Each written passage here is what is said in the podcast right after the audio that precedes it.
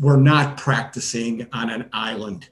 You can't build a wall around colonoscopy.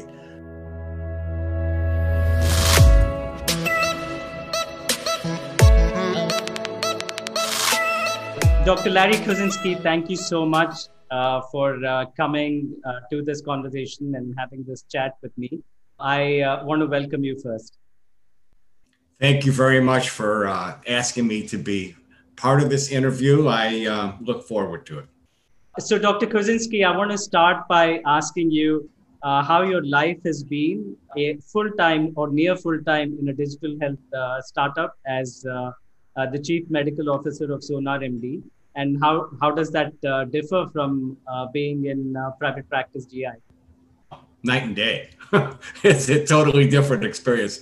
I love being a gastroenterologist. I spent my entire adult career as a practicing gastroenterologist. I loved the patient interaction. I loved the interaction with all my colleagues. I felt so good that I was doing something meaningful for people and helping people in their everyday lives.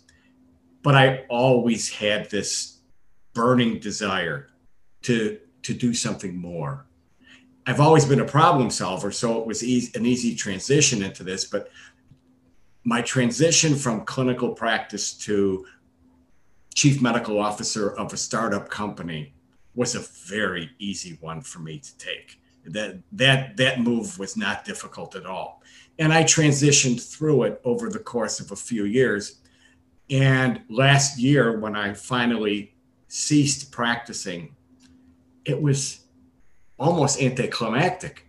I finished my last procedure, which had 15 polyps. Supposed to be an easy procedure, but the last procedure I did as a gastroenterologist had 15 polyps. And since then, I've been extremely happy in my role. I'm still helping people, except I'm not helping one person at a time. I'm helping a lot of people at the same time.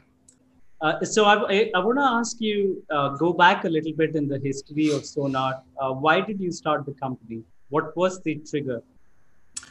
Well, I've been starting companies for 30 years, but this one specifically has a unique story. I was involved heavily at the AGA and have been involved since, oh God, for 15 years now. And I had sat on the practice management and economics committee for 3 years. And they asked me to chair the committee. So I came on as chairman of the practice management and economics committee for the AGA back in the fall of 2011. And something that I had always struggled with in GI is the lack of diversity in revenue streams of gastroenterology. So much of it comes from CPT codes that surround colonoscopy. And so when I took over the committee, I said, you know, I want to do something more than just put in my 3 years. I'd like to accomplish something. And if I could help my colleagues diversify their revenue stream and build new lines of business, I would accomplish something. And since value-based care is something that's in vogue, I said, okay, what's our worst, what are the most significant illnesses we take care of as gastroenterologists? It's inflammatory bowel disease. Those are our sickest patients, our most expensive patients, the ones that wind up having the most morbidity.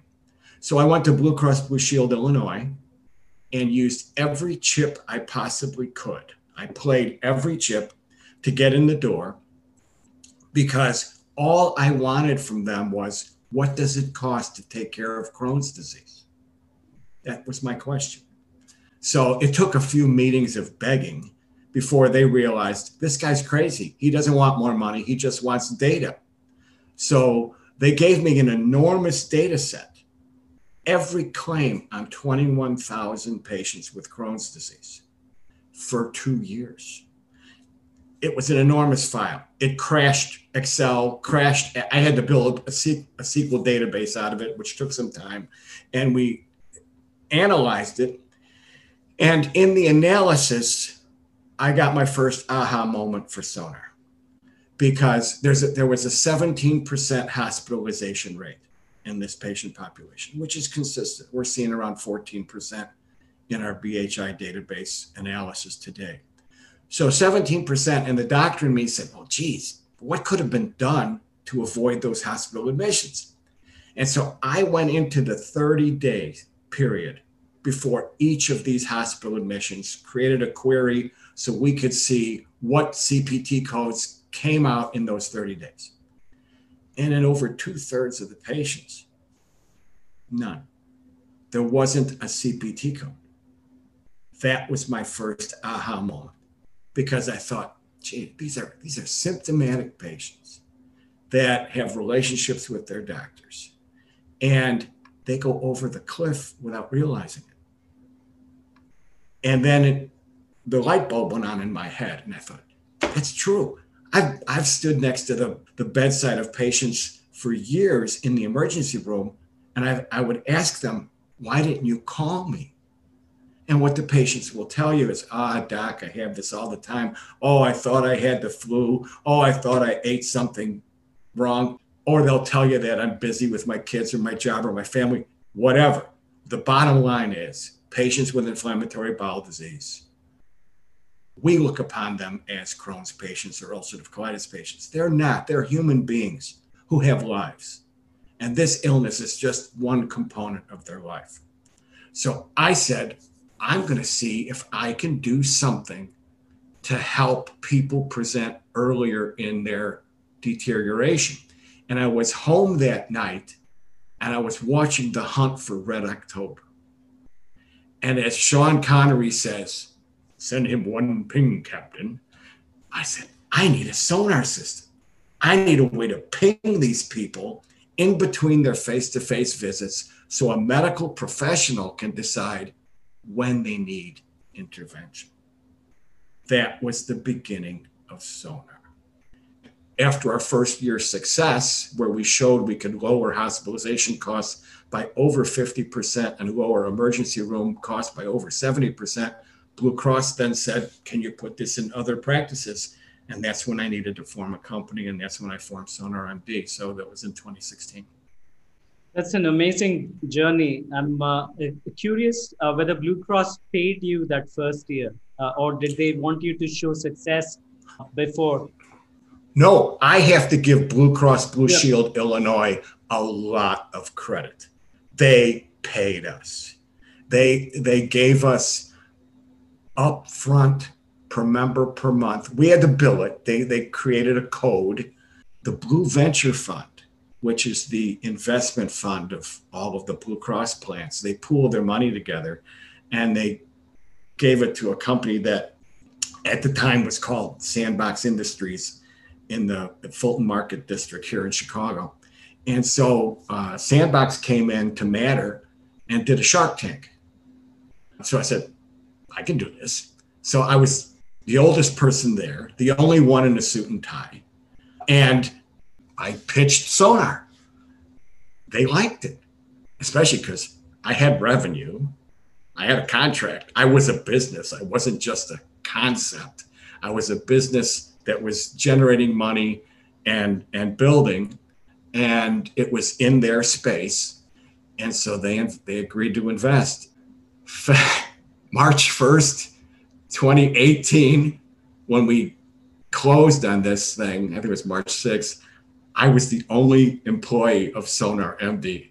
I had the investment money. I was the sole employee of this company, and we had to build it. And now we have 20 employees, and we've gone through Series A, and we're rolling.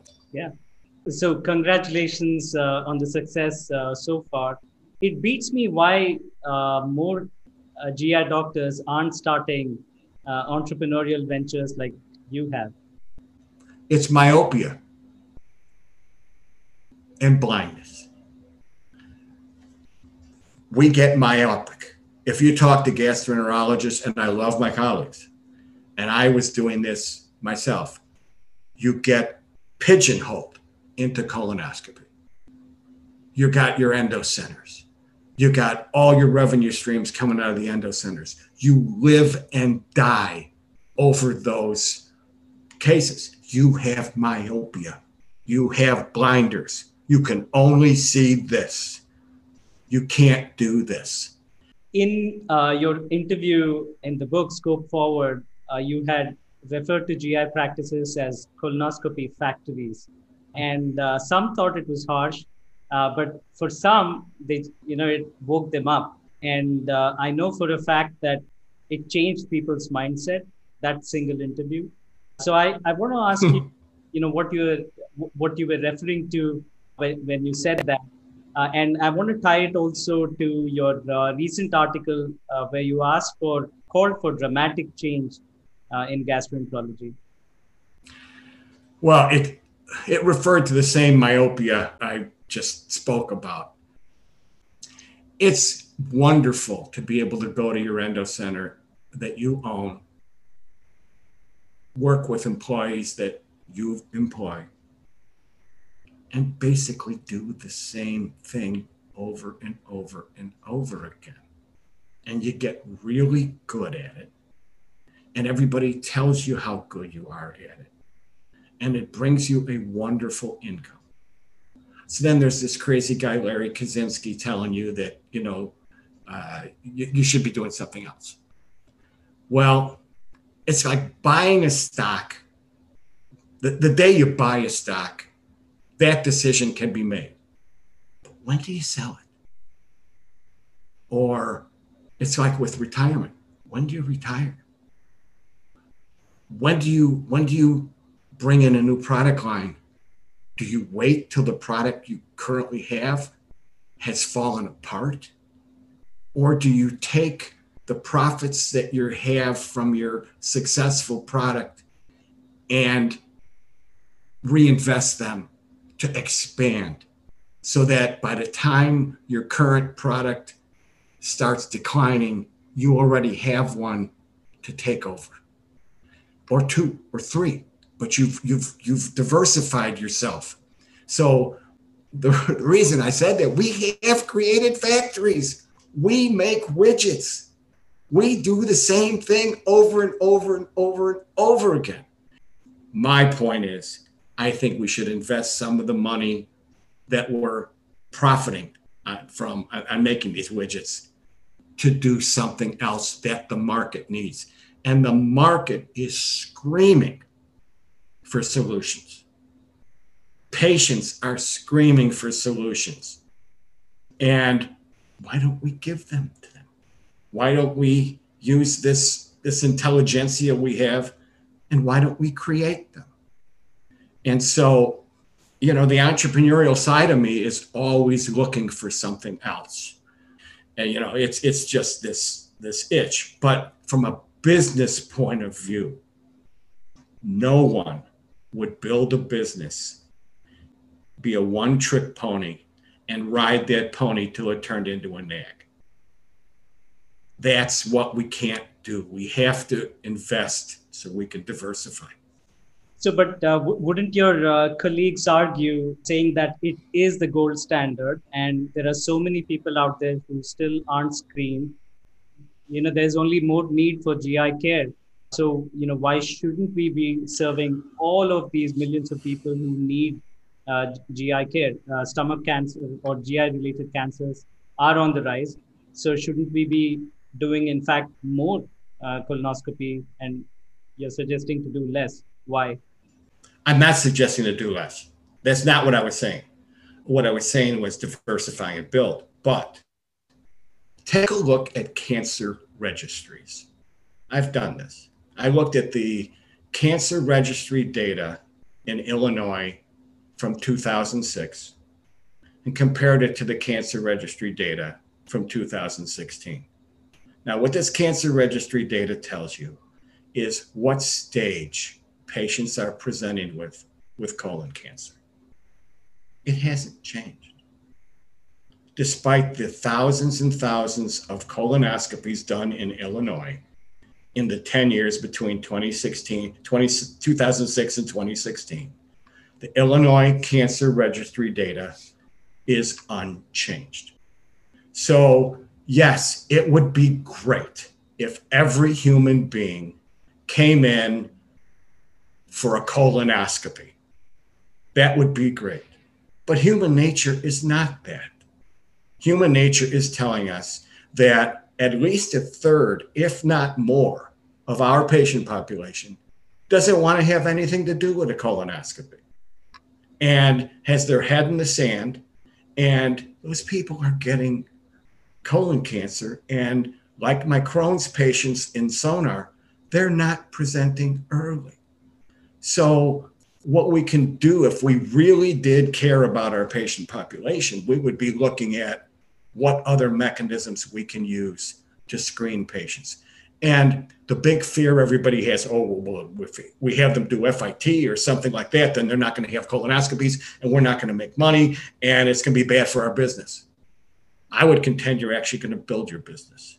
Because, and I've run spreadsheets that show that if you could get that 32 to 35% of the population that isn't being screened to come in for screening of any kind, you will capture the patients in there that have the positive screening tests. And they're not only going to be screening colonoscopies, they're going to be surveillance colonoscopies that you're going to be able to survey over the years. So let's not be penny wise and dollar foolish here. And let's do things for the right reason. If our passion is we want to eliminate colon cancer, then let's figure out more ways to do it. That's the way I look at it. Excellent. I want to switch gears and move to private equity. Now, you successfully transitioned your practice to a PE platform, and then you retired from private practice. You moved on. And during the course of our interview, this was last year in 2019, I asked you, what are your concerns about private equity? And you said, quote, lots, and that lots was in caps in the book. And you started with culture.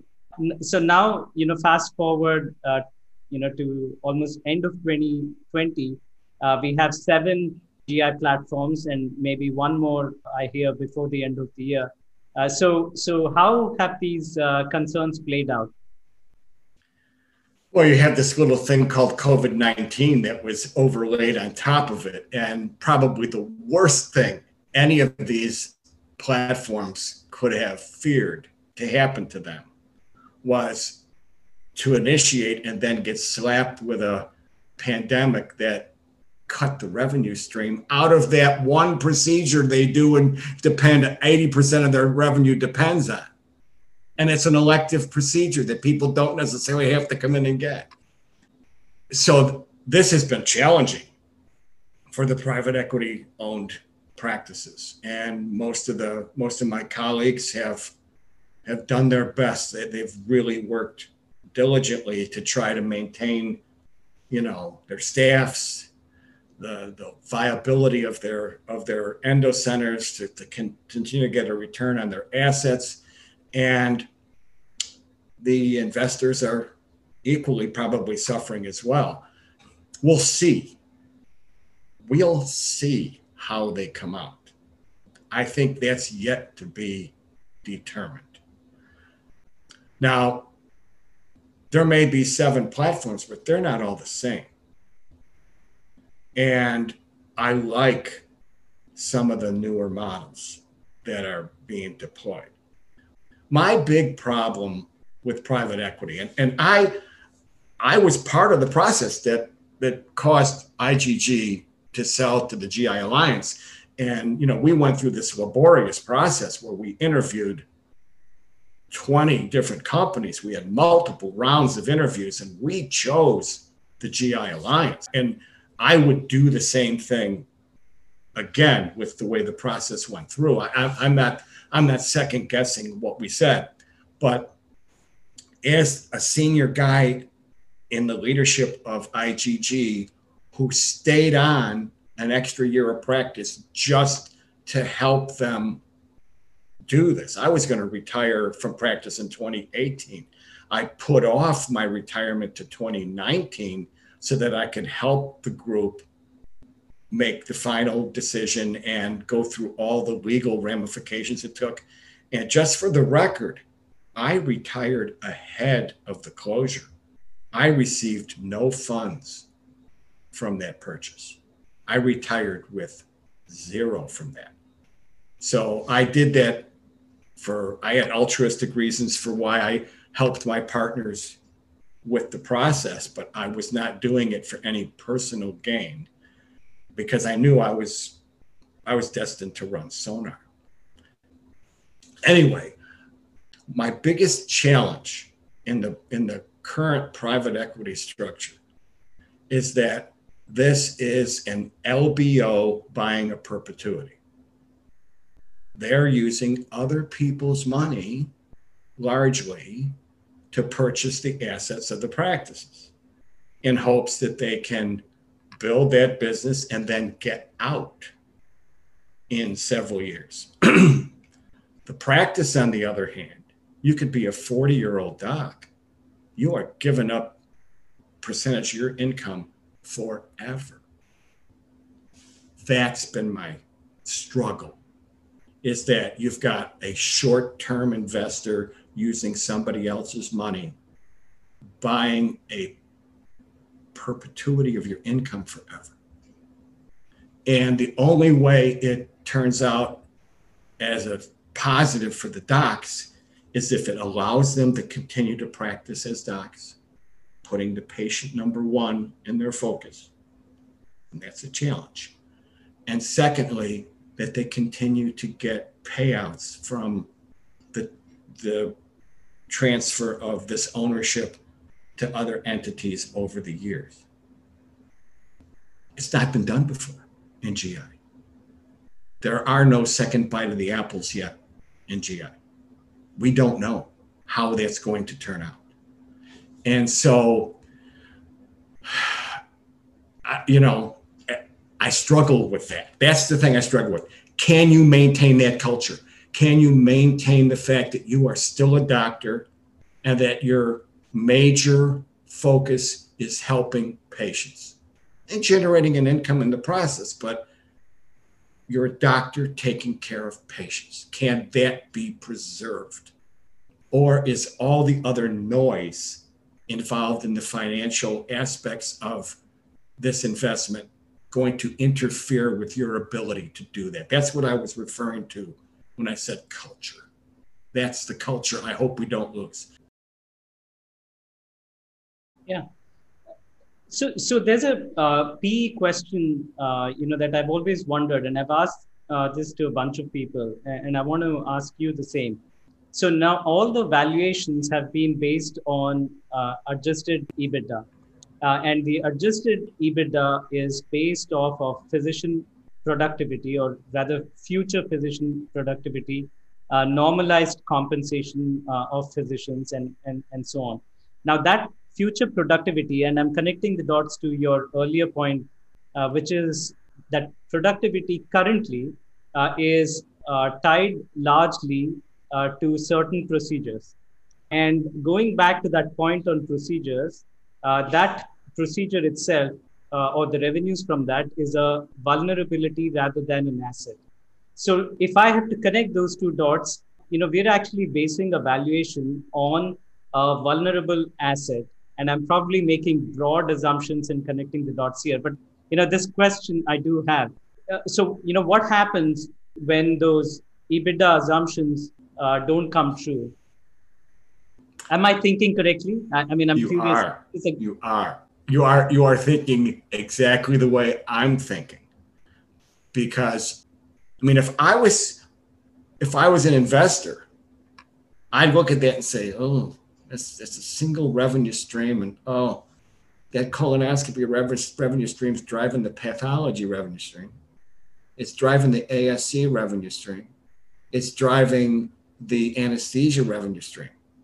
So if something happens to that colonoscopy procedure, the other revenue streams fall off too.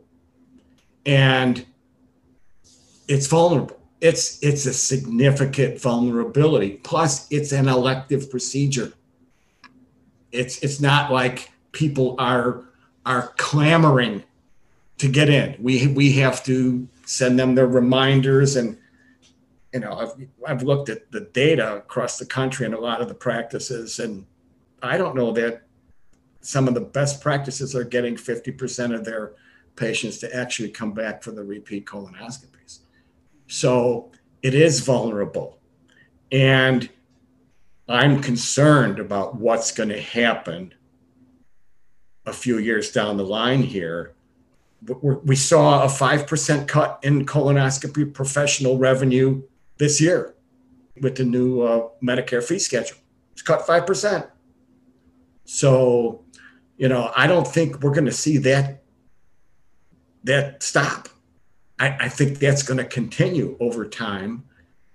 And it's clear that the Robin Hood concept that's happening inside CMS, taking from the rich and giving it to the poor, they're taking money out of procedural services and moving it into cognitive services.